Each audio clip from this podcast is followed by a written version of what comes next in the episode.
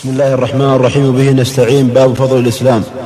وقول الله تعالى اليوم أكملت لكم دينكم وأتممت عليكم نعمتي ورضيت لكم الإسلام دينا وقوله تعالى قل يا أيها الناس إن كنتم في شك من ديني فلا أعبد الذين تدعون من تعبدون من دون الله ولكن أعبد الله الذي يتوفاكم الآية وقوله تعالى يا أيها الذين آمنوا اتقوا الله وآمنوا برسوله يؤتكم كفلين من رحمته ويجعل لكم نورا تمشون به ويغفر لكم والله غفور رحيم في الصحيح عن ابن عمر رضي الله عنهما أن رسول الله صلى الله عليه وآله وسلم قال مثلكم ومثل أهل الكتابين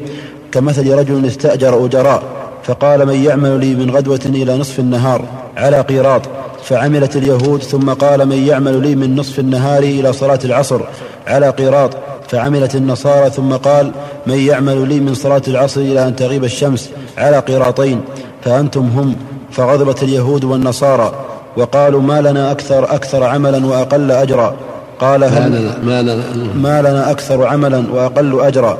قال هل نقصتكم من حقكم, حقكم شيئا قالوا لا قال ذلك فضلي أوتيه من أشاء وفيه أيضا عن أبي هريرة رضي الله عنه قال قال رسول الله صلى الله عليه وآله وسلم أضل الله عن الجمعة من كان قبلنا فكان لليهود يوم السبت وللنصارى يوم الأحد فجاء الله بنا فهدانا ليوم الجمعة وكذلك هم تبع لنا يوم القيامة نحن الآخرون من أهل الدنيا والأولون يوم القيامة وفيه تعليقا عن النبي صلى الله عليه وآله وسلم أنه قال أحب الدين إلى الله الحنيفية السمحة انتهى وعن أبي بن كعب رضي الله عنه قال عليكم بالسبيل والسنة فإنه ليس من عبد على سبيل وسنة ذكر الرحمن ففاضت عيناه من خشية الله فتمسه النار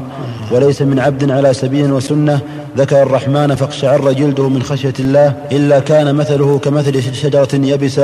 ورقها فبينما هي كذلك إذا إذا أصابتها الريح فتحات عنها ورقها إلا تحاتت عنه ذنوبه كما تحات عن هذه الشجرة ورقها وإن اقتصادا في سبيل في سبيل وسنة خير من اجتهاد في خلاف سبيل وسنة وعن أبي الدرداء رضي الله عنه قال يا حبذا نوم الأكياس وإفطارهم كيف يغبنون سهر الحمقى كيف يغبنون سهر الحمقى وصومهم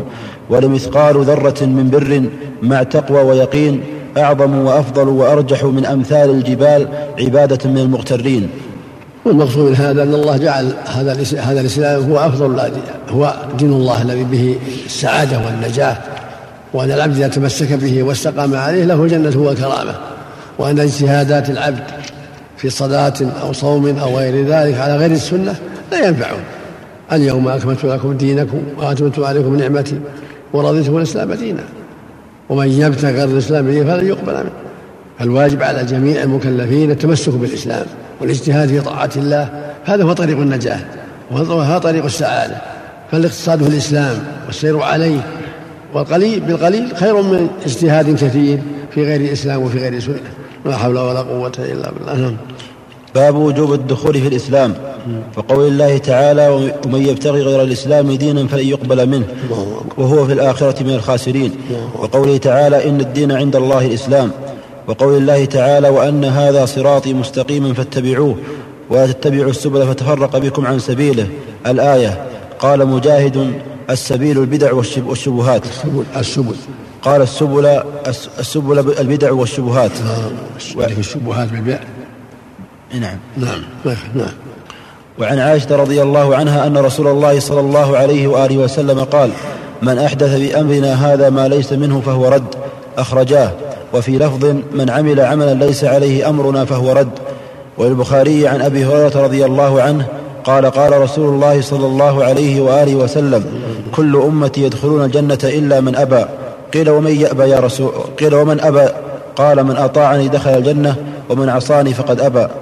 في الصحيح عن ابن عباس رضي الله عنهما ان رسول الله صلى الله عليه واله وسلم قال ابغض الناس الى الله ثلاثه ملحد في الحرم ومبتغ في الإسلام سنة الجاهلية ومطلب دم امرئ مسلم بغير حق ليهريق دمه نعم. رواه البخاري والشاهد قوله مبتغ في الإسلام سنة الجاهلية وأن الواجب على العبد التمسك بالإسلام والحذر من سنن الجاهلية فالعمل في الإسلام ولو قل هو الذي ينفع أما الاجتهاد في غير الإسلام وفي غير سنة يضر ولا ينفع الواجب على جميع المكلفين التمسك بالإسلام والتقيد بدين الله والسير عليه في كل شيء إخلاصا لله ومتابعة للرسول صلى الله عليه وسلم نعم قال شيخ الإسلام ابن تيمية رحمه الله تعالى قوله سنة الجاهلية يندرج فيها كل جاهلية مطلقة أو مقيدة أي في شخص دون شخص كتابية أو وثنية أو غيرهما من كل مخالفة لما جاء به المرسلون وفي الصحيح عن حذيفة رضي الله عنه قال يا معشر القراء استقيموا فإن استقمتم فقد سبقتم سبقا بعيدا فإن أخذتم يمينا وشمالا فقد ضللتم ضلالا بعيدا ومعنى استقيموا يعني على الطريق القراء العلماء طلبة العلم يعني استقيموا على دين الله فإذا استقام العبد فقد سبق سوقا بعيدا وإن حاد يمينا وشمالا فقد ضللا بعيدا فالواجب التمسك بما شرعه الله والحذر مما لما الله أم له شركاء شرعوا لهم من الدين ما لم يأذن به الله فكونوا على الطريق ولو مقتصدا ولو مع الأبرار المقتصدين خير من كونه يسلك الطرق المنحرفة عن الهدى لأنها تضله وتبعده عن الله عز وجل بل صاحب الهدى وإن ظلم نفسه ببعض المعاصي على طريق النجاة لكن من سار على غير الإسلام وابتغى في الإسلام سنة الجاهلية هو طيب في طريق الهلاك نسأل الله العافية وعن محمد بن وضاح أنه كان يدخل المسجد فيقف على الحلق فيقول فذكره وقال أنبأنا سفيان بن عيينة عن مجالد عن الشعبي عن مسروق قال قال عبد الله يعني بن مسعود رضي الله عنه ليس عام إلا والذي بعده أشر, أشر منه لا أقول عام أمطر من عام ولا عام أخصب من عام ولا أمير خير من أمير لكن ذهاب علماء علمائكم وخياركم ثم يحدث أقوام يقيسون الأمور بآرائهم فيهدم الإسلام ويسلم باب تفسير الإسلام وقول الله تعالى فإن حاجوك فقل أسلمت وجهي لله ومن اتبعني الآية وفي الصحيح عن عمر رضي الله تعالى عنه أن رسول الله صلى الله عليه وآله وسلم قال الإسلام أن تشهد أن لا إله إلا الله وأن محمد رسول الله وتقيم الصلاة وتؤتي الزكاة وتصوم رمضان وتحج البيت إن استطعت إليه سبيلا وهذا جواب النبي صلى الله عليه وسلم لجبرائيل لما سأل عن الإسلام أجابه بهذا الجواب كما جاء من حديث عمر رضي الله عنه نعم وفيه عن أبي هريرة أن تشهد أن لا إله إلا الله وأن محمدا رسول الله وتقيم الصلاة وتؤتي الزكاة وتصوم رمضان وتحج هذا تفسير له بأركانه والإسلام أعم يشمل كل ما أمر الله به ورسوله وترك ما نهى الله عنه ورسوله كما قال تعالى إن الدين عند الله الإسلام ولكن هذه أركانه فالشيء يفسر بأركانه ويفسر بجميع أجزائه نعم وفيه عن أبي هريرة رضي الله عنه قال مرفوعا المسلم من سلم المسلمون من لسانه ويده هذا يدل على التعميم وأن الإسلام نعم يعم الأركان وغير الأركان فالمسلم حقا الذي أدى الأركان وأدى ما أوجب الله عليه وكف يده عن عن ظلم الناس وعن تعدي لحدود الله نعم وعن بهز بن حكيم عن أبيه عن جده أنه سأل رسول الله صلى الله عليه وآله وسلم عن الإسلام فقال أن تسلم قلبك لله وأن تولي وجهك إلى الله وأن تصلي الصلاة المكتوبة وتؤدي الزكاة المفروضة رواه أحمد وعن أبي قلابة عن رجل من أهل الشام عن أبيه أنه سأل رسول الله صلى الله عليه وآله وسلم ما الإسلام قال أن تسلم قلبك لله ويسلم المسلمون من لسانك ويدك قال أي الإسلام أفضل قال الإيمان قال وما الإيمان قال أن تؤمن بالله وملائكته وكتبه ورسله والبعث بعد الموت باب قول الله تعالى ومن يبتغي غير الإسلام دينا فلن يقبل منه وعن ابي هريره رضي الله عنه قال قال رسول الله صلى الله عليه واله وسلم تجيء الاعمال يوم القيامه فتجيء الصلاه فتقول يا رب انا الصلاه فيقول انك على خير ثم تجي ثم تجيء صدقه فتقول يا رب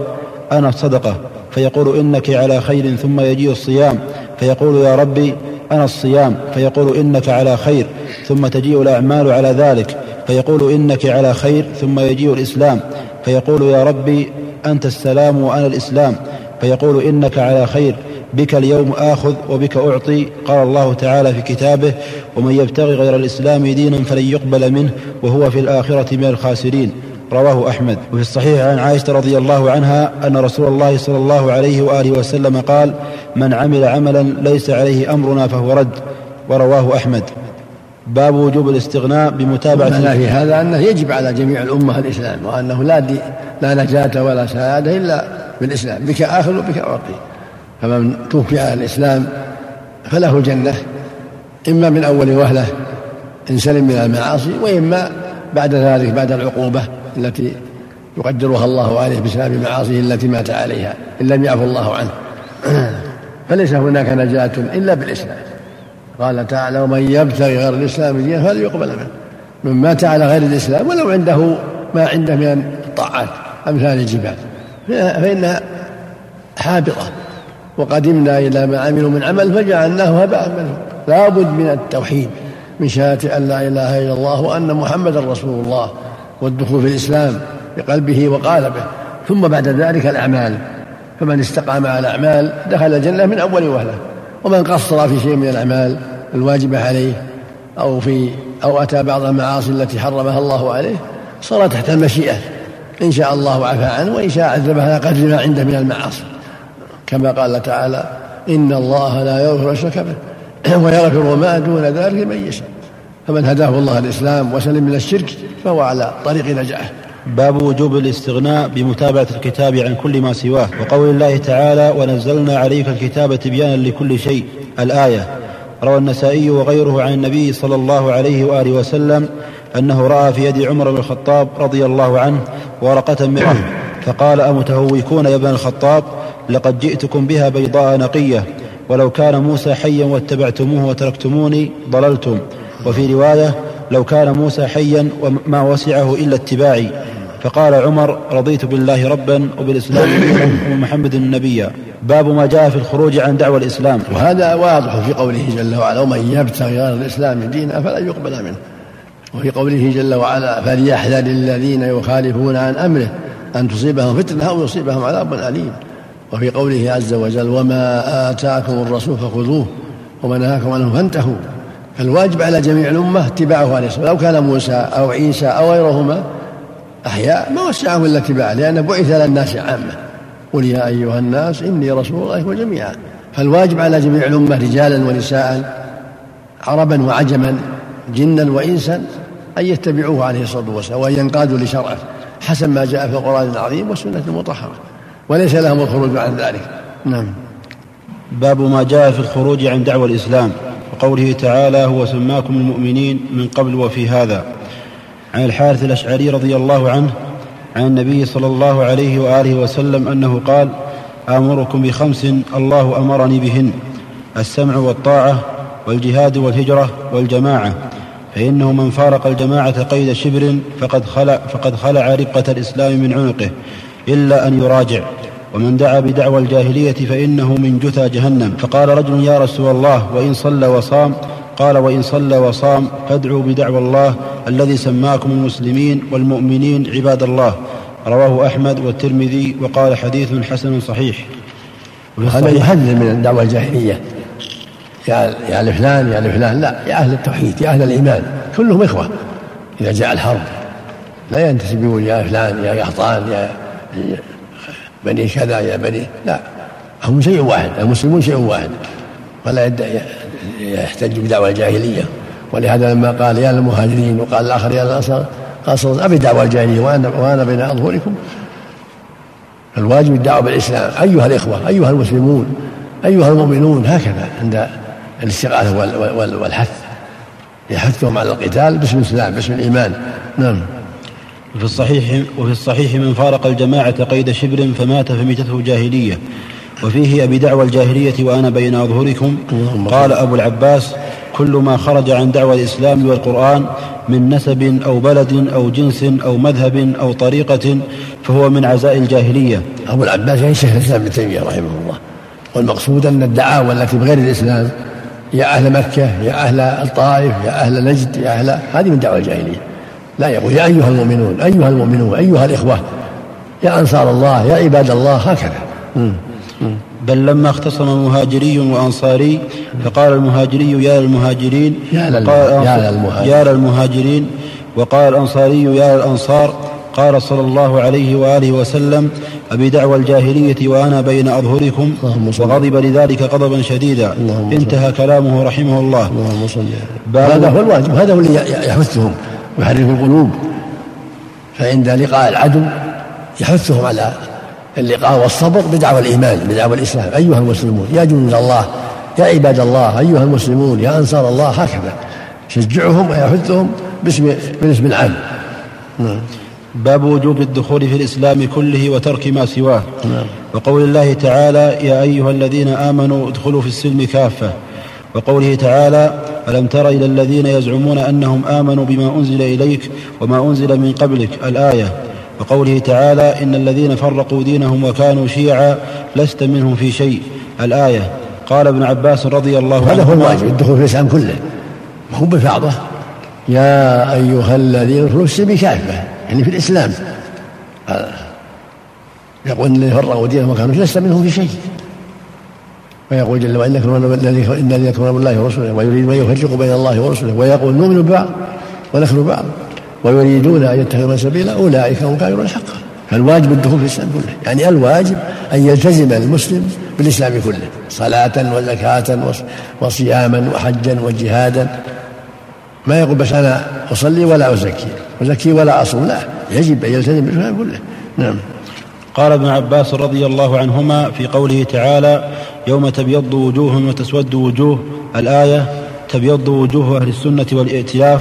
وتسود وجوه أهل البدع والاختلاف صلى الله العافية عن عبد الله بن عمرو رضي الله عنهما قال قال رسول الله صلى الله عليه وآله وسلم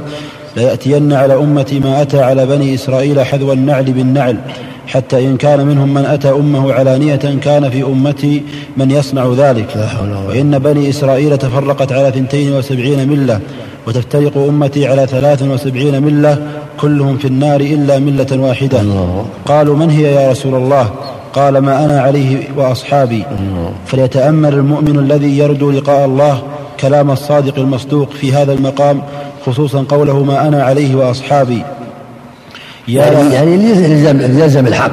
يستقيم على ما سار عليه الصحابه واتباعهم باحسان وليحذر اقوال اهل البدع والفرقه والاختلاف سنتان وسبعون كلهم في النار ما بين كافر وبين مبتدع وبين فاسق لكن اهل السنه هم الذين ساروا على نهج الصحابه واستقاموا على الدين هؤلاء ولهم الجنه والكرامه اما بقيه الفرق فيهم الكافر وفيهم المبتدع وفيهم المخالف الشرع نعم لن لم يلتزم بالحق نعم يا لها من موعظة لو وافقت من القلوب حياة الله رواه الترمذي ورواه أيضا من حديث أبي هريرة وصححه لكن ليس فيه ذكر النار وهو في حديث معاوية عند أحمد وأبي داود وفيه, أن وفيه أنه سيخرج من أمتي قوم تتجارى بهم تلك الأهواء كما يتجارى الكلب بصاحبه فلا يبقى منه عرق ولا, مفص ولا مفصل إلا دخله وقد تقدم قوله ومبتغ في الإسلام سنة الجاهلية باب ما جاء يعني يجب الحذر على المسلمين أن يبتدعوا في الدين أو يدخلوا سنن الجاهلية بل يجب أن يلتزموا بالإسلام الذي جاء به المصطفى عليه الصلاة والسلام وأن يتعاونوا في هذا ويتواصوا بهذا فيؤدوا ما شرع الله ويبتعدوا عما حرمه ويحذروا البدع والمعاصي هكذا يجب أي على أهل الإسلام أن يستقيموا ويتعاونوا على البر والتقوى وتعاونوا على البر والتقوى والعصر إن الإنسان لفي خسر إلا الذين آمنوا وعملوا الصالحات وتواصوا بالحق وتواصوا بالصبر أما يتفرعوا هذا يقول آخر بهذا وهذا يقول آخر بهذا لا يجوز هذا دين الجاهلية نسأل الله العافية نعم باب ما جاء أن البدعة أشد من الكبائر وقوله عز وجل إن الله لا يغفر أن يشرك به ويغفر ما دون ذلك لمن يشاء وقوله تعالى ومن أظلم ممن افترى على الله كذبا ليضل الناس بغير علم وقوله تعالى ليحملوا أوزارهم كاملة يوم القيامة ومن أوزار الذين يضلونهم بغير علم ألا ساء ما يزرون وفي الصحيح أنه صلى الله عليه وآله وسلم قال في الخوارج أينما لقيتموهم فاقتلوهم لئن لقيتهم لأقتلنهم قتل عاد وفيه أنه صلى الله عليه وآله وسلم نهى عن قتل أمراء, الجور ما صلوا وعن جرير بن عبد الله رضي الله عنه أن رجلا تصدق بصدقة ثم تتابع الناس فقال رسول الله صلى الله عليه وآله وسلم من سن في الإسلام من سن في الإسلام سنة حسنة فله أجرها وأجر من عمل بها من بعده من غيره باب آيد باب آيد باب باب ما جاء أن البدعة أشد من الكبائر نعم وقوله عز وجل إن الله لا يغفر أن يشرك به ويغفر ما دون ذلك لمن يشاء والمعنى أن البدعة أكبر من الكبائر لأنها تنقص في الإسلام وإحداث في الإسلام وتهمة الإسلام بالنقص فلهذا يبتدع ويزيد أما المعاصي فهي اتباع للهوى وطاعة للشيطان فهي أسهل من البدعة وصاحبها قد يتوب ويسارع وقد يتعظ أما صاحب البدعة فيرى أنه مصيب لا يتوب يرى أنه مصيب وأنه مجتهد فيستمر في البدعة نعوذ بالله ويرى الدين ناقص هو في حاجة إلى بدعته فلهذا صار أمر البدعة أشد وأخطر من المعصية قال الله في أهل المعاصي ويغفر ما دون ذلك لمن يشاء لأهل المعاصي تحت المشيئة أما أهل البدع فشرهم عظيم وخطرهم كبير لأن بدعتهم معناها تنقص الإسلام وأنه يحتاج إلى هذه البدعة ويرى صاحبها أنه محق ويستمر ويستمر عليها ويبقى عليها ويجادل عنها نسأل الله العافية نعم قوله تعالى ومن أظلم ممن افترى على الله كذبا ليضل, عن ليضل الناس بغير علم الله لا حول ولا وقوله تعالى ليحملوا أوزارهم كاملة يوم القيامة ومن أوزار الذين يضلونهم بغير علم ألا ساء ما يزرون وفي الصحيح يعني عليه مثل أوزار من تبعه في بدعته نسأل الله العافية نعم وفي الصحيح أنه صلى الله عليه وآله وسلم قال في الخوارج أينما لقيتموهم فاقتلوهم لئن لقيتهم لأقتلنهم قتل عاد وفيه أنه لعظم بدعتهم لأنهم شبهوا على الناس اجتهدوا في القراءة والصلاة حتى قال لم يحقر أحدهم صلاته مع صلاتهم وقراءته مع قراءتهم ثم حملوا على المسلمين وقتلوهم قتلوا من, من أصلح هذا من جرأتهم الخبيثة وقاتلوا عليا وقتلوا عليا قتلوا عمرو بن خارجة وقتلوا جما غفيرا كل في بدعتهم وضلالهم حتى عن الله عليا عليهم وقتلهم فالخوارج شرهم عظيم لأنهم يرون أنهم مصيبون في قتلهم العصاة من الأمراء وغير الأمراء هذا من جهلهم وضلالهم ولهذا قال فيهم صلى الله عليه وسلم أينما لقيتم فاتركوا فاقتلوهم فإن في قتلهم أجر لمن قتلهم قال لئن أدركتهم لأقتلنهم قتل عاد نعم قال البدعة ما تدخل تحت المشيئة نعم البدعة ما تدخل تحت المشيئة نعم أقول البدعة ما تدخل تحت المشيئة إذا لم تكن مكفرة لا ما تدخل في الذنوب متوعد بالنار والعياذ بالله إلا أن يتوبوا نسأل الله العافية ولكن إذا كانت دون الشرك يرجى لصاحبها لأنها في المعنى تدخل في المعنى من جهة المعاصي لكنها غير داخلة في قوله يغفر ما دون ويغفر ما دون لمن يشاء في الجملة لكن إذا كان المبتدع بدعته دون الشرك فهي لها حكم المعاصي من جهة أنه لا يخلد في النار إن دخل النار وفيه أنه صلى الله عليه وآله وسلم نهى عن قتل أمراء الجور ما صلوا وعن جرير بن عبد الله رضي الله عنه يعني الأمراء وإن جاروا وظلموا ما داموا ملتزمين بالإسلام لا يجوز جهادهم ولكن ينصحون أما إذا أتوكوا رب واحد وجب جهادهم على من قدر من إذا كان هناك قوة تقدر ولا فعلت نعم وعن جرير بن عبد الله رضي الله عنه أن رجلا تصدق بصدقة ثم تتابع الناس فقال رسول الله صلى الله عليه وآله وسلم من سن في الإسلام سنة حسنة فله أجرها وأجر من عمل بها من بعده من غير أن ينقص من أجورهم شيء ومن سن في الإسلام سنة سيئة كان عليهم وزرها ووزر من عمل بها من غير أن ينقص من أوزارهم شيء رواه مسلم وهذا معناه يعني أحياها وأظهرها هم البدعة هذا معناه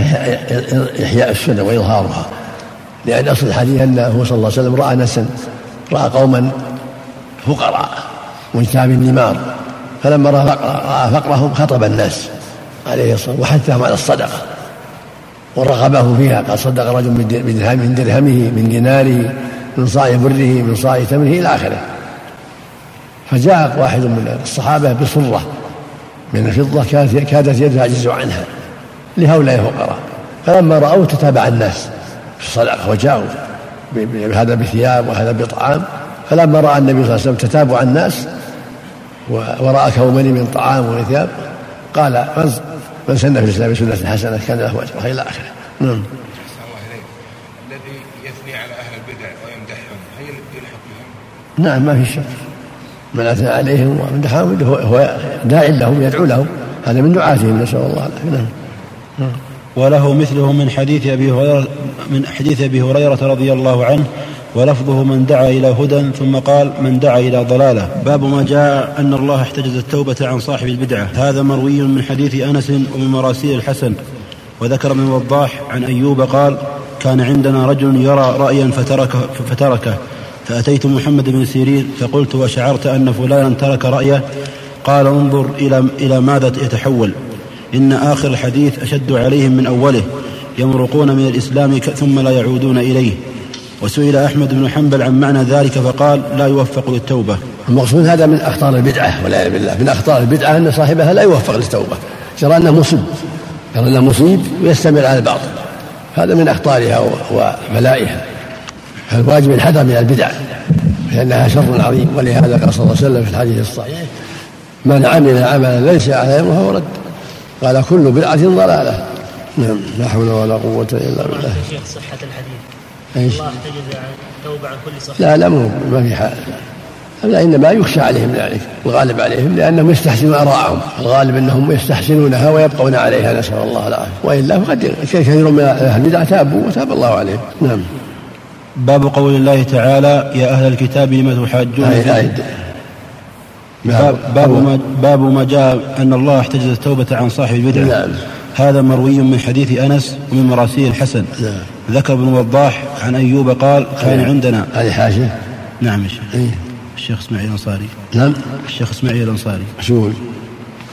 يقول أما حديث أنس فرواه ابن وضاح في باب في باب في بابها لصاحب البدعة توبة من كتابه البدع والنهي عنها قال حدثنا أسد, أسد قال حدثنا عبد الله بن خالد عن بقية قال حدثني محمد بن حميد الطويل عن أنس بن مالك عن النبي صلى الله عليه وسلم قال إن الله حجز التوبة عن كل صاحب بدعة وأما مرسل الحسن فرواه ابن وضاح أيضا في نفس الباب قال حدثنا أنس قال أسد قال حدثنا عبد الله بن خالد عن بقية قال حدثني محمد عن هشام عن الحسن أن رسول الله صلى الله عليه وسلم قال أبى الله لصاحب بدعة التوبة انتهى بس لا اتكلم شيء مره يحتاج تامل الحديث يحتاج الى نظر في سنده كلام يوضح نعم نعم مراجعه باب قول الله تعالى يا أهل الكتاب لم تحاجون في إبراهيم إلى قوله وعلى كل حال صاحبه من باب الوعيد من باب الوعيد والتحضير نسأل الله العافية مثل ما قال صلى الله عليه وسلم في المدينة من أحدث فيها حدثا أو محدثا فعليه لعنة الله والملائكة والناس أجمعين لا يقبل الله من صرفا ولا عدلا هذا من باب الوعيد والا فمن تاب تاب الله عليه نعم باب قول الله تعالى يا أهل الكتاب لم تحاجون في إبراهيم إلى قوله وما كان من المشركين وقوله ومن يرغب عن ملة إبراهيم إلا من سفه نفسه ولقد اصطفيناه في الدنيا وإنه في الآخرة لمن الصالحين وفيه حديث الخوارج وقد تقدم في الصحيح أنه صلى الله عليه وآله وسلم قال إن آل أبي فلان ليسوا لي بأولياء إنما أوليائي المتقون وفيه أيضا عن أنس أن رسول الله صلى الله عليه وآله وسلم قال ذكر له أن بعض الصحابة قال أما أنا فلا آكل اللحم وقال آخر أما أنا فأقوم ولا أنام وقال آخر أما أنا فلا أتزوج النساء وقال آخر أما أنا فأصوم ولا أفطر فقال صلى الله عليه وآله وسلم لكنني أقوم وأنام وأصوم وأفطر وأتزوج النساء وآكل اللحم ومن رغب فمن رغب عن سنتي فليس مني وهذا فيه تحذير من التكلف والتنطع وأن الواجب على المؤمن أن يحذر ذلك فيصوم ويصلي فيقوم وينام يصوم ويفطر يأكل اللحم ينام على فراش لا يتكلف ولهذا قال صلى الله عليه وسلم أما أنا فأصوم وأفطر وأقوم وأنام وأكل اللحم وأتزوج النساء فمن رغب عن سنتي فليس مني الله شرع لعباده ما لا يشق عليهم وما لا يعنتهم فلا يجوز التنطع والتكلف وفي سنة الرسول صلى الله عليه كفاية هو أفضل الناس وخير الناس عليه الصلاة والسلام نعم فتأمل إذا كان بعض الصحابة لما أراد التبتل للعبادة قيل فيه هذا الكلام الغليظ وسمي فعله رغوبا عن السنة فما ظنك بغير هذا من البدع وما ظنك بغير باب قول الله تعالى فأقم وجهك للدين حنيفا فطرة الله التي فطر الناس عليها لا تبديل لخلق الله ذلك الدين القيم ولكن أكثر الناس لا يعلمون وقوله تعالى وصى بها إبراهيم بنيه ويعقوب يا بني إن الله اصطفى لكم الدين فلا تموتن إلا وأنتم مسلمون وقوله تعالى ثم أوحينا إليك أن اتبع ملة إبراهيم حنيفا وما كان من المشركين وعن ابن مسعود رضي الله عنه أن رسول الله صلى الله عليه وآله وسلم قال إن لكل نبي ولاة من النبيين وأنا ولي منهم أبي إبراهيم وخليل ربي ثم قرأ إن أولى الناس بإبراهيم الذين اتبعوه وهذا النبي والذين آمنوا آمنوا والله ولي المؤمنين رواه الترمذي وعن أبي هريرة رضي الله عن شيء ما علق نعم. وعن أبي هريرة رضي الله عنه قال قال رسول الله صلى الله عليه وآله وسلم إن الله لا ينظر إلى أجسامكم ولا إلى أموالكم ولكن ينظر إلى قلوبكم وأعمالكم ولهما عن ابن مسعود وهذا حديث صحيح رواه مسلم إن الله لا ينظر إلى أصوالكم ولا إلى أموالكم ولكن ينظر إلى قلوبكم وأعمالكم فالقلوب هي محل النظر والعمل أما الصور والأموال فلا قيمة لها إن لم يستعن بها على طاعة الله لكن محل النظر القلوب إذا استقامت على محبة الله والإخلاص له وخوفه ورجائه وصلحت الأعمال وصارت خالصة لله موافقة للسنة هذه هذا اللي ينفع صاحبه صلاح القلب وصلاح الأعمال نعم نعم ارفع الصوت الإنسان يرفع الصوت كما سأل يرفع الصوت حتى يسمع إخوانه ويستفيدوا نعم نعم لا يعني لا قيمة لها المقصود في النظر لها يعني لا ليس لها قيمة نعم مثل ما ينظر لهم قبلهم ولا يزكيهم لغضبه عليهم نعم وهو سبحانه لا يخفى عليه خائف يرى كل شيء جل وعلا لكن المقصود نظر نظر الرضا ونظر المحبة نعم ولهما عن ابن مسعود رضي الله عنه قال قال رسول الله صلى الله عليه وآله وسلم أنا فرطكم على الحوض وليرفعن إلي رجال من أمتي حتى إذا أهويت لأناولهم اخترجوا دوني فأقول أي ربي أصحابي فيقال إنك لا تدري ما أحدث بعدك في اللفظ الآخر إنهم لم يزالوا مرتدين على أعقابهم منذ فرقتهم ولهذا يمنعون من الحوض لأنهم ارتدوا الذين ارتدوا بعهد أبي بكر وعاده هؤلاء يمنعون من الحول أما من مات على إيمانه فإنه يرد الحول اللهم صل على محمد الله أكبر نعم يا بأصحابه نعم أصحابه اللي كانوا معه ارتد ناس بعد ما دخلوا في الإسلام في عهده صلى الله عليه ارتد ناس في عهد الصديق وقاتلهم الصديق والصحابة نعم الفاسق عفى الله عنه يرد الحول ظاهر الحديث يعمه يعني ليس بمرتد ولكن عليه خطر جاء في بعض الروايات الوعيد فينبغي الحذر الوعيد انما هو في المرتدين انهم لم يزالوا مرتدين على اعقابهم منذ فارقتهم اما العاصي فهو مرتد ناقص الايمان ضعيف الايمان فيخشى عليه فينبغي له الحذر البدعه فيها التفصيل بين الكافر والمسلم المبتدع الكافر لا يرد نسال الله العافيه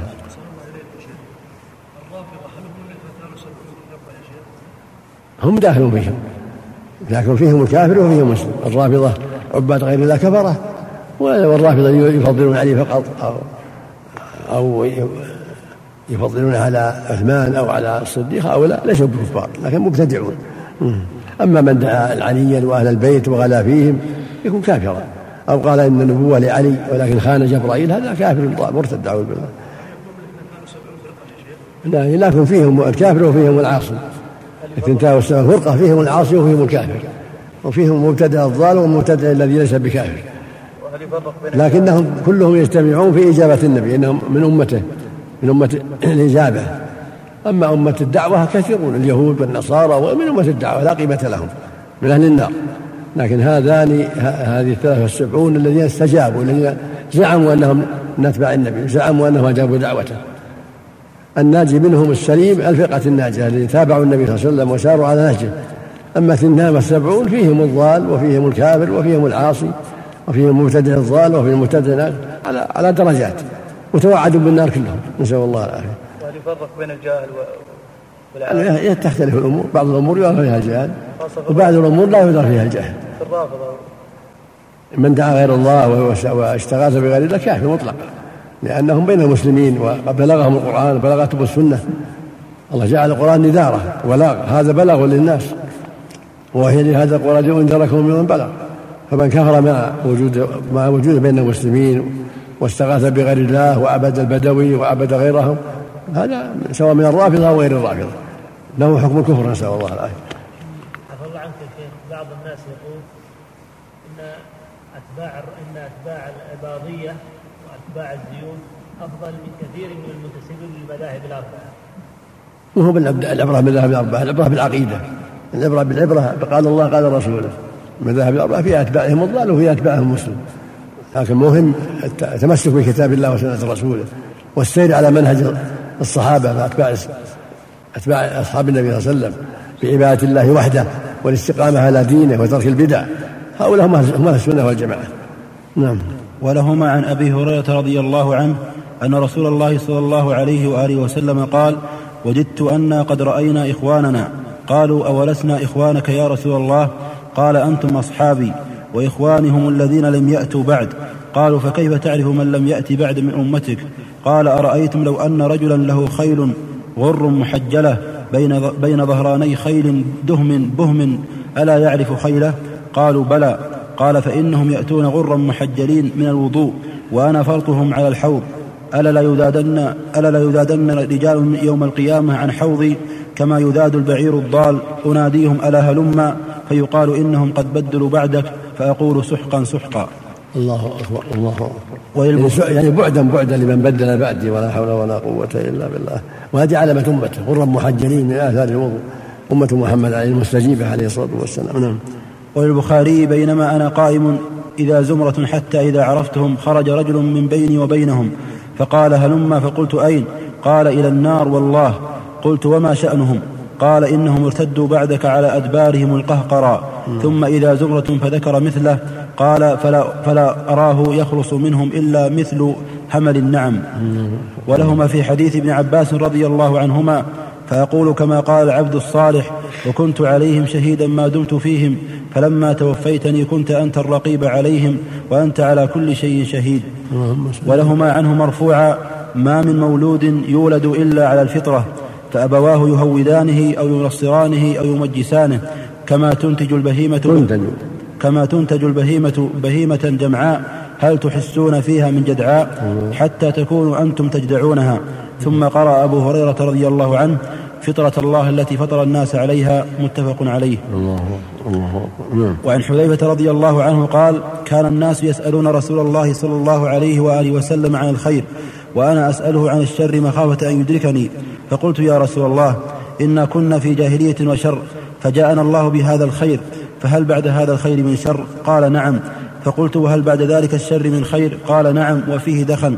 قلت وما دخنه قال قوم يستنون بغير سنتي ويهدون بغير هدي تعرف منهم وتنكر قلت فهل بعد ذلك الخير من شر قال نعم فتنة عمياء ودعاة على أبواب جهنم من أجابهم إليها قذفوه فيها قلت يا رسول الله صفهم لنا قال قوم من, بني من جلدتنا ويتكلمون بألسنتنا قلت يا رسول الله ما تأمرني إن أدركت, إن أدركت ذلك قال تلزم جماعة المسلمين وإمامهم قلت فإن لم يكن لهم جماعة ولا إمام قال فاعتزل تلك الفرق كلها ولو أن تعض على أصل شجرة حتى يأتيك الموت وأنت على ذلك أخرجاه وزاد مسلم ثم ماذا قال ثم يخرج الدجال معه نهر ونار فمن وقع في ناره وجب أجره وحط عنه وزره ومن وقع في نهره وجب وزره وحط عنه أجره قلت ثم ماذا قال هي قيام الساعة وقال أبو العالية تتعلموا الإسلام فإذا تعلمتموه فلا ترغبوا عنه وعليكم بالصراط المستقيم فإنه الإسلام ولا, تحر ولا, ولا تحرفوا عن الصراط يمينا ولا شمالا وعليكم بسنة نبيكم صلى الله عليه وآله وسلم وإياكم وهذه الأهواء انتهى تأمل كلام أبي العالية رحمه الله تعالى هذا ما أجله واعرف زمانه ما أجله ما أجله هذا ما أجله يعني واعرف يعني ابتعد الأهواء يعني البدع الأهواء البدع يعني احذرها لزم الطريق نعم واعرف زمانه الذي يحذر فيه من الاهواء التي من اتبعها فقد رغب عن فقد فقد رغب عن الاسلام وتفسير الاسلام بالسنه والاسلام وخوفه على اعلام التابعين وعلمائهم من الخروج عن السنه والكتاب والكتاب يتبين لك معنى قوله تعالى اذ قال له ربه اسلم قال اسلمت لرب العالمين وقوله وصى بها إبراهيم بنيه ويعقوب يا بني إن الله اصطفى لكم الدين فلا تموتن إلا وأنتم مسلمون وقوله تعالى ومن يرغب عن ملة إبراهيم إلا من سفه نفسه وأشباه هذه الأصول الكبار التي هي أصل الأصول والناس عنها في غفلة ومعرفته يتبين معاني الأحاديث في هذا الباب وأمثالها وأما الإنسان الذي يقرأها وأشباهها وهو آمن مطمئن أنها لا تناله ويظنها في قوم كانوا فبانوا آمنوا مكر الله فلا يأمن مكر الله إلا القوم الخاسرون وعن ابن عبد وعن ابن مسعود رضي الله عنه قال خط لنا رسول الله صلى الله عليه وآله وسلم خطا ثم قال هذا سبيل الله ثم خط خطوطا عن يمينه وعن شماله ثم قال هذه سبل على كل سبيل منها شيطان يدعو إليه وقرأ وأن هذا صراطي مستقيما فاتبعوه ولا تتبعوا السبل فتفرق بكم عن سبيله ذلكم وصاكم به لعلكم تتقون رواه أحمد والنسائي وهذا يبين أن الواجب على المؤمن الحذر لا يعتر بالكثرة وأن يعتدي بالسنة والدليل وأن يخاف على نفسه ولا يأمن لأن الله يقول أفأمنوا مكر الله فلا يأمن مكر الله إلا القوم الخاسرون يعمل ويجتهد بالطاعة وهو خائف وجل غير مطمئن بل يحذر البدع ويحذر المعاصي ويتبع أهل الحق ويستر معهم ويبتعد عن أهل الباطل وصحبتهم هكذا المؤمن دائما على حذر هكذا قال الله جل وعلا إن الذين آمنوا وعملوا الصالحات أولئك هم خير البرية جزاؤهم عند ربهم جنات عدن تجري من تحتها خالدها أبدا رضي الله عنهم ورضوا عنه ذلك لمن خشي ربه قال جل وعلا إن الذين يخشون ربهم الغيب لهم مغفرة وأجر كبير قال فلا تخافوهم وخافوني إن كنتم مؤمنين قال تعالى ولمن خاف مقام ربه جنتان فيجب الحذر وعدم الطمأنينة لرأي فلان ورأي فلان حتى تعلم الدليل من الكتاب والسنة باب ما جاء في غربة الإسلام وفضل الغرباء نعم وقول الله تعالى فلولا كان من القرون من قبلكم أولو بقية ينهون عن الفساد في الأرض إلا قليلا ممن أنجينا منهم الآية وعن أبي هريرة رضي الله عنه مرفوعا بدأ الإسلام غريبا وسيعود غريبا كما بدأ فطوبى للغرباء رواه مسلم ورواه أحمد من حديث ابن مسعود رضي الله عنه وفيه قيل من الغرباء قال النزاع من القبائل وفي رواية الغرباء الذين يصلحون إذا فسد الناس ورواه أحمد من حديث سعد بن أبي وقاص وفيه فطوبى يومئذ للغرباء إذا فسد الناس وللترمذي من حديث كثير بن عبد الله عن أبيه عن جده فطوبى للغرباء الذين يصلحون ما أفسد الناس من سنتي وعن أبي أمية قال سألت أبا ثعلبة الخشني رضي الله عنه كيف تقول في هذه الآية يا أيها الذين آمنوا عليكم أنفسكم لا يضركم من ضل إذا اهتديتم قال أما والله لقد سألت عنها خبيرا سألت عنها رسول الله صلى الله عليه وآله وسلم فقال بل ائتمروا بالمعروف وتناهوا عن المنكر حتى إذا رأيتم شحا مطاعا وهوى متبعا ودنيا مؤثرة دنيا ودنيا مؤثرة مؤثرة ودنيا مؤثرة وإعجاب كل ذي رأي برأيه فعليك بنفسك ودع عنك العوام فإن من ورائكم أياما الصابر فيهن مثل القابض على الجمر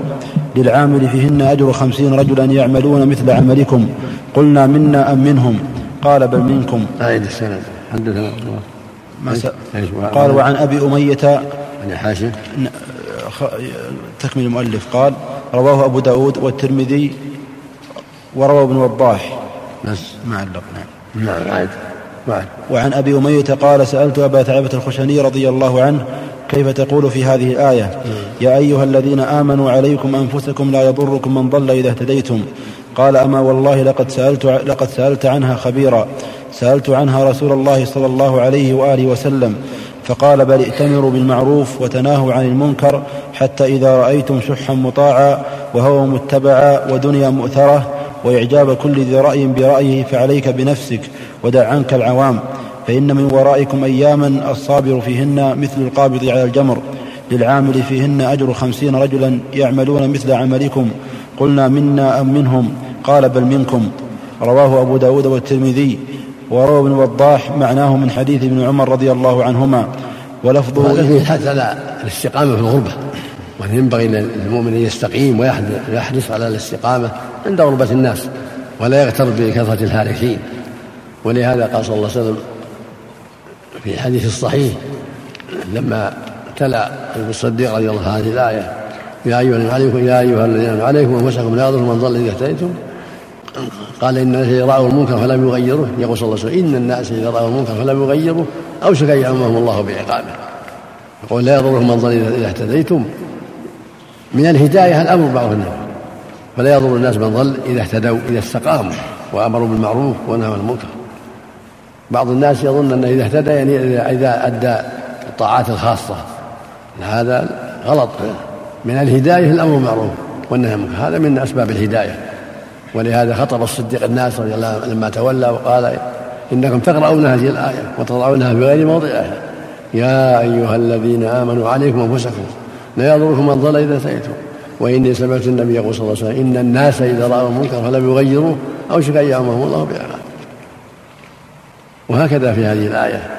اذا رايت شحا مطاعا وهو متبع قال قال لها بل ائتمروا بالمعروف قال النبي صلى الله عليه وسلم لما سئل عن الايه قال بل ائتمروا بالمعروف وتناهوا عن المنكر فإذا رأى شحا مطاعا وهو متبع والدنيا مؤثرة وإجابك للرأي فعليك بنفسك ودع عنك العوام وإن من ورائكم أياما الصابر فيهن على دينك القابل على الجبر اللهم المستعان ايش؟ وروى وعد ايش؟ وعن من؟ عن ابي اميه قال سالت ابي اميه نعم نعم قال سالت ابا ثعلبه الخشني نعم. رضي الله عنه الله اكبر نعم وروى نعم. ابن وضاح وروى انا عيد الله اكبر نعم عن أبي عن أبي عن أبي أمية قال سألت أبا ثعلبة الخشني رضي الله عنه كيف تقول في هذه الآية يا أيها الذين آمنوا عليكم أنفسكم لا يضركم من ضل إذا اهتديتم قال أما والله لقد سألت عنها خبيرا سألت عنها رسول الله صلى الله عليه وآله وسلم فقال بل ائتمروا بالمعروف وتناهوا عن المنكر حتى إذا رأيتم شحا مطاعا وهوى متبعا ودنيا مؤثرة وإعجاب كل ذي رأي برأيه فعليك بنفسك ودع عنك العوام فإن من ورائكم أياما الصابر فيهن مثل القابض على الجمر للعامل فيهن أجر خمسين رجلا يعملون مثل عملكم قلنا منا أم منهم قال بل منكم رواه أبو داود والترمذي وروى ابن وضاح معناه من حديث ابن عمر رضي الله عنهما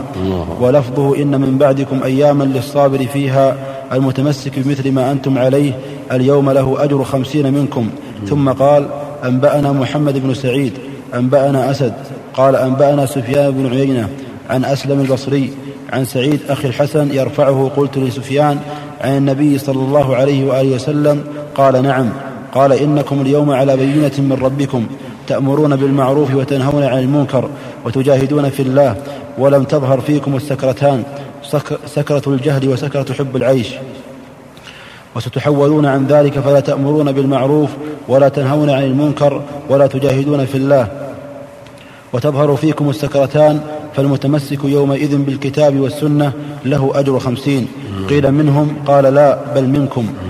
وله بإسناد عن المع... بإسناده عن المعافري قال قال رسول الله صلى الله عليه وآله وسلم طوبى للغرباء الذين يمسكون بكتاب الله حين يترك ويعملون بالسنة حين تطفى هؤلاء هم الغرباء يصلحون عند فساد الناس ويصلحون ما أفسد الناس بالأمر المعروف والنهي عن المنكر يتمسكون بالقرآن حين يتركه الناس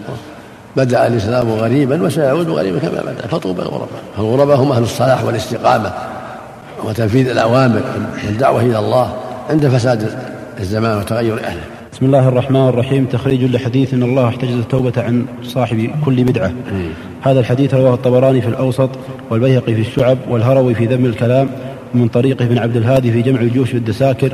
وعزاه الألباني في الصحيح إلى أبي الشيخ في تاريخ أصبهان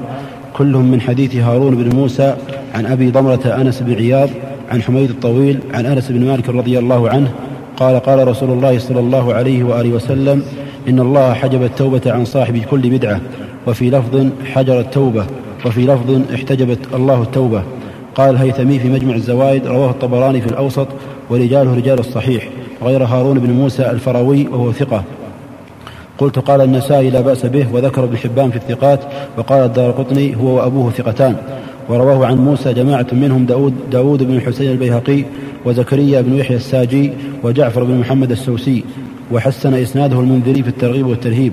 وله طريق أخرى عن حميد من حديث بقية بن الوليد عن محمد بن عبد الرحمن القشيري عن حميد به رواه ابن أبي عاصم في السنة والهروي في ذم الكلام ومن طريقه ابن عبد الهادي في جمع الجيوش ورواه البيهقي في الشعب وابن وضاح في كتاب البدع والنهي عنها واختلف على بقية في إسناده فرواه أحمد بن الفرج عنه عن محمد بن عبد الرحمن عن رجل من أهل الكوفة عن حميد به ورواه ابن مصفى وكثير بن عبيد وإسحاق بن رهوية عن محمد بن عبد الرحمن عن حميد عن أنس به ومدار الجميع على محمد بن عبد الرحمن القشيري وهو متروك الحديث قال ابن عدي منكر الحديث مجهول وهم وهو مجهولي شيوخ بقية وهو مجهولي شيوخ بقية قلت وبقي باتفاق الحفاظ لا يقبل حديثه, حديثه عن, عن المجاهيل فالعمدة على الإسناد السابق وللحديث شواهد في المعنى من حديث حذيفة بن اليمان رضي الله عنه وعمر بن الخطاب رضي الله عنهم أجمعين أما حديث حذيفة فرواه ابن ماجه في سننه قال حدثنا داود بن سليمان العسكري قال حدثنا محمد بن علي أبو هاشم بن أبي خداش الموصلي قال حدثنا محمد بن محصن عن إبراهيم بن أبي عبلة عن عبد الله بن الديلمي عن حذيفة قال قال رسول الله صلى الله عليه وسلم لا يقبل الله لصاحب بدعة صوما ولا صلاة ولا صدقة ولا حجة ولا عمرة ولا جهادا ولا صرفا ولا عدلا يخرج من الإسلام كما تخرج الشعرة من العجين ورواه ابن عبد الهادي في جمع الجيوش قلت ورجاله ثقات غير محمد بن محصن العكاشي واسمه محمد بن إسحاق بن إبراهيم بن محمد بن عكاشة بن محصن, بن محصن الأسدي قال يحيى بن معين كذاب وقال البخاري منكر الحديث وكذبه أبو حاتم وقال مرة مجهول وقال ابن حبان شيخ يضع الحديث على الثقات قلت والمشهور عن هذا اللفظ أنه من كلام بعض أئمة السلف كالحسن البصري والأوزاعي وهشام بن حسان روى ذلك من وضاح عنهم في كتاب البدع والنهي عنها وغيره أما حديث ابن عمر بن الخطاب رضي الله عنه فرواه ابن أبي عاصم في السنة وابن بطة في الإبانة وابن عبد الهادي في جمع الجيوش من حديث بقية قال حدثنا شعبة أو غيره حدثنا مجالد عن الشعب عن, عن, عن الشعبي عن شريح عن عمر بن الخطاب رضي الله عنه أن رسول الله صلى الله عليه وسلم قال لعائشة يا عائشة إن الذين فرقوا دينهم وكانوا شيعا إنهم أصحاب البدعة والأهواء وأصحاب الضلالة من هذه الأمة يا عائشة إن لكل ذنب توبة غير أصحاب الأهواء والبدع ليس لهم توبة أنا منهم بريء وهم مني براء وهذا إسناد ضعيف فيه عدة علل منها حال بقية وعدم جزمه بمن روى عنه هل هو شعبة أم غيره ومنها الاختلاف عليه فيه فرواه مرة من قول عمر عند عند عند ابن أبي عاصم في السنة ومنها مجالد بن سعيد وهو ضعيف وقال ابن عبد الهادي حديث ضعيف ذكر ابن المحب في كتاب الطبقات وعزاه أيضا إلى الطبراني في المعجم الصغير وقال الحافظ ابن كثير في تفسيره عز بعد أن عزاه إلى ابن أبي مردوية قال وهو غريب أيضا ولا يصح رفعه فصل مختصر في بيان معنى الحديث إن مما, لا إن مما لا خلاف فيه بين أهل العلم قاطبة أن جميع الذنوب مما فيها بما, بما فيها الشرك إذا تاب صاحبها منها فإن الله تعالى يقبل توبته لقوله تعالى إن الله يغفر الذنوب جميعا وقد سئل الإمام أحمد فيما نقله السفاريني في لوامع الأنوار عن معنى هذا الحديث فقال لا يوفق ولا ييسر صاحب بدعة لتوبة قلت وهذا هو المعنى لما جاء في ذلك من الحديث وهذه سنة الله جل وعلا في من ضل عن الطريق ابتلاء منه وحكمة بحكمة وعدل كما قال تعالى فلما زاغوا أزاغ الله قلوبهم والله لا يهدي القوم الفاسقين وقال في قلوبهم مرض فزادهم الله مرضا وقال نقلب أفئدتهم وأبصارهم كما لم يؤمنوا به أول مرة ونذرهم في طغيانهم يعمهون ومنها قوله تعالى قل من كان في الضلالة فليمدد له الرحمن مدا وغيرها من الآيات قال شيخ الإسلام ابن تيمية رحمه الله ولهذا قال, قال طائفة من السلف منهم الثوري البدعة أحب إلى إبليس من المعصية لأن المعصية يتاب منها والبدعة لا يتاب منها وهذا معنى ما روي عن طائفة أنهم قالوا إن الله حجب التوبة عن كل صاحب بدعة بمعنى أنه لا يتوب منها لأنه يحسب أنه على هدى ولو تاب لتاب عليه كما تاب على الكافر ومن قال لا يقبل توبته مبتدع لا, لا, لا يقبل توبة مبتدع مطلقا فقد غلط غلطا منكرا ومن قال ما أذن الله لصاحب بدعة في توبة فمعناه ما دام مبتدعا يراها حسنة لا يتوب منها فأما إذا أراه الله تعالى أنها قبيحة فإنه يتوب منها كما يرى الكافر أنه على ضلال وإلا فمعلوم أن كثيرا ممن كان على بدعة تبين له ضلالها وتاب الله عليه منها وهؤلاء لا يحصيهم إلا الله والله أعلم وصلى الله وسلم على نبينا محمد هذا هو الحق هذا هو الحق الله تجب التوبة عن صاحب البدعة معناه أنه يستحسنها ويرى أنه مصيب فلهذا في الغالب يموت عليها والعياذ بالله لا يتوب لأنه يرى أنه مصيب بخلاف صاحب المعصية الذي يعلم أنه يعرف أنه عاصي وأنه مجرم وأنه مخطي فيتوب قد يتوب الله عليه لكن صاحب البدعة على خطر لأنه يستحسنها واتبعوا هواه فلهذا وعلى خطر من حجب التوبة عنه لاستحسانه البدعة وظنه أنه على هدى واعتقاده أنه أما إذا هداه الله وتبصر وتاب تاب الله عليه جميع الذنوب إذا تاب لا تاب حتى الشرك الذي هو أكبر من بدعة الكفر بالله إذا تاب تاب الله عليه والكفار من قريش وغيرهم لما تابوا تاب الله عليهم وهكذا سحرة العين لما فرعون لما تابوا تاب الله عليهم فهكذا صاحب البدعة إذا بصره الله وتاب منها تاب الله عليه نعم. فهذا فهو من باب الوعيد مثل الحديث الصحيح من أحدث حدثا أو محدثا فعليه لعنة الله والملائكة والناس أجمعين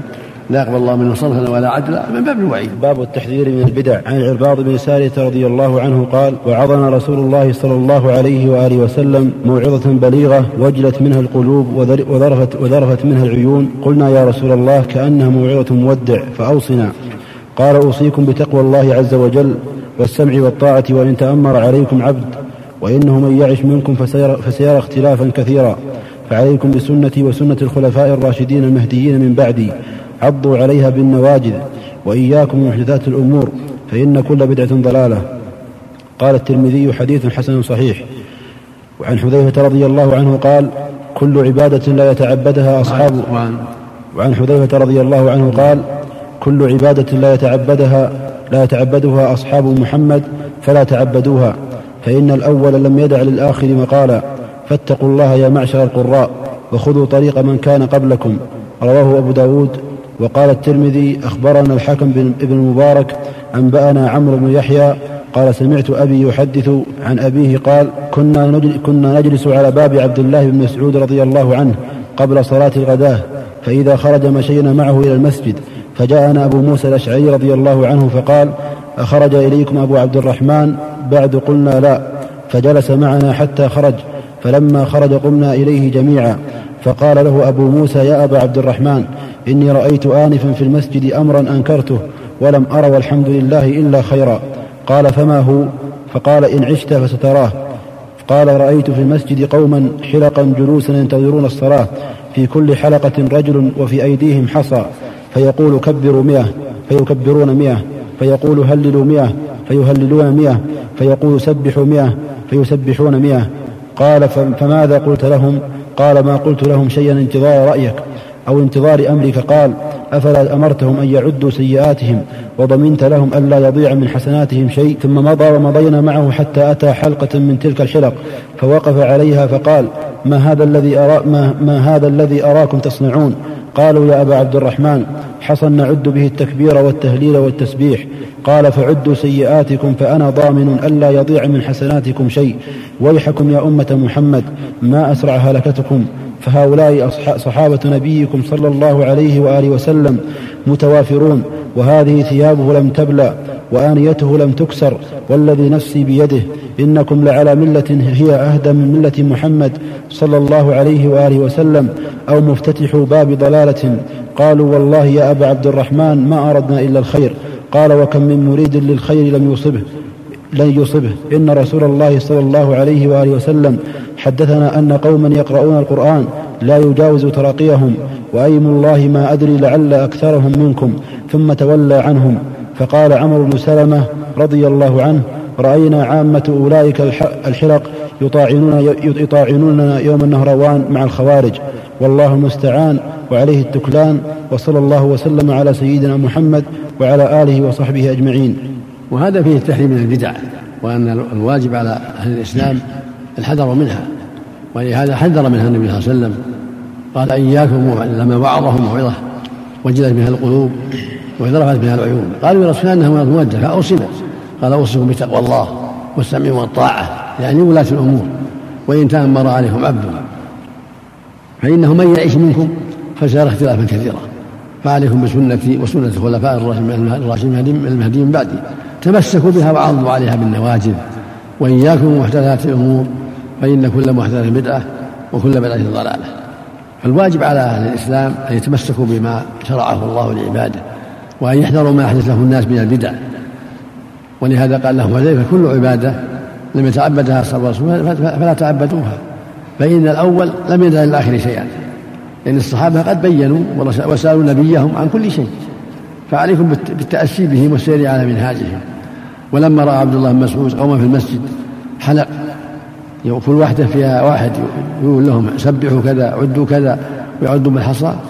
قال إنكم لعلى بالله يا هذا يا أهدى أمة محمد أو مفتتح باب ضلاله عدوا سيئاتكم فأنا ظالم الا لا حصان شيء هذا من البدع وأن يتفرقون أحزاب